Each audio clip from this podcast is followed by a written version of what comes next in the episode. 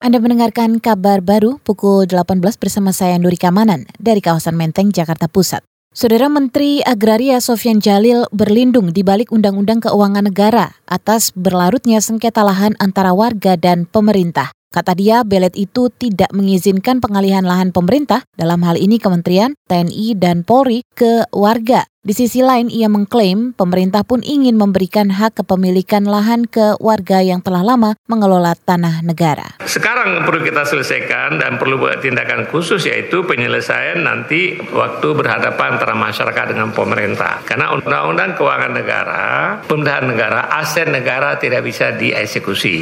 Ya, nah selama aset negara nggak bisa dieksekusi, akhirnya kita nggak bisa mampu menyelesaikan. Nah, termasuk misalnya sengketa antara masyarakat dengan TNI. Nah, ini perlu penyelesaian tersendiri nanti. Menteri Agraria Sofian Jalil memaparkan hingga kini ada hampir 9.000 kasus konflik lahan di seluruh Indonesia. Seperempat di antaranya sengketa antara masyarakat dengan pemerintah, termasuk TNI dan Polri, sementara sekitar 4.500-an kasus mengenai sengketa lahan antar masyarakat, sedangkan 1.350-an kasus menyangkut konflik lahan antara masyarakat dan perusahaan.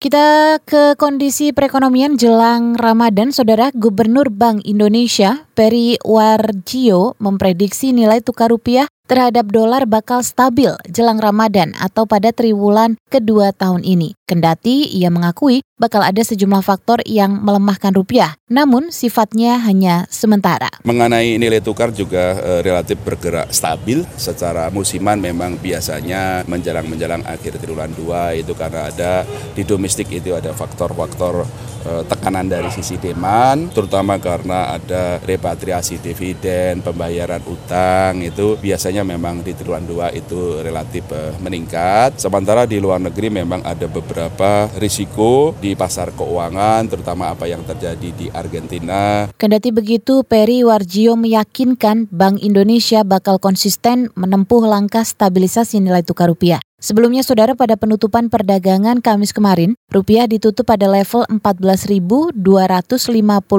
rupiah per dolar Amerika atau menguat 0,035 persen atau naik 5 poin. Ini adalah penguatan pertama setelah rupiah melemah terhadap dolar Amerika selama tujuh hari berturut-turut.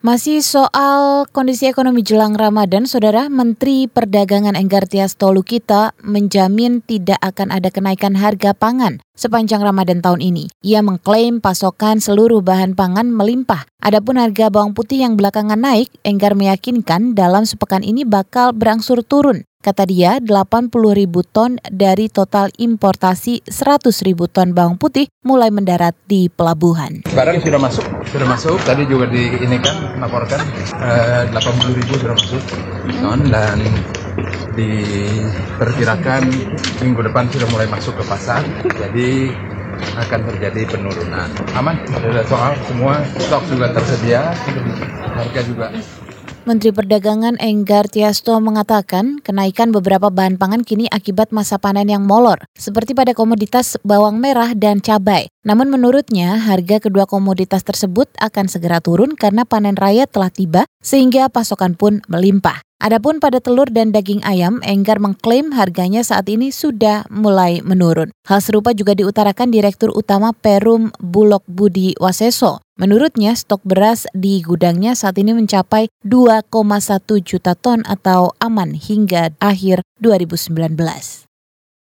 Kita ke Bengkulu, Saudara Badan SAR Nasional Basarnas Provinsi Bengkulu memperpanjang masa pencarian korban longsor di Kabupaten Bengkulu Tengah. Kepala Basarnas Provinsi Bengkulu, Abdul Malik mengatakan perpanjangan dilakukan tiga hari ke depan hingga minggu. Dari pimpinan kami di pusat, karena Basarnas dan tim komunitas dan TNI Polri masuk tanggal 29, kalau dihitung tujuh hari jatuhnya adalah uh, hari Minggu.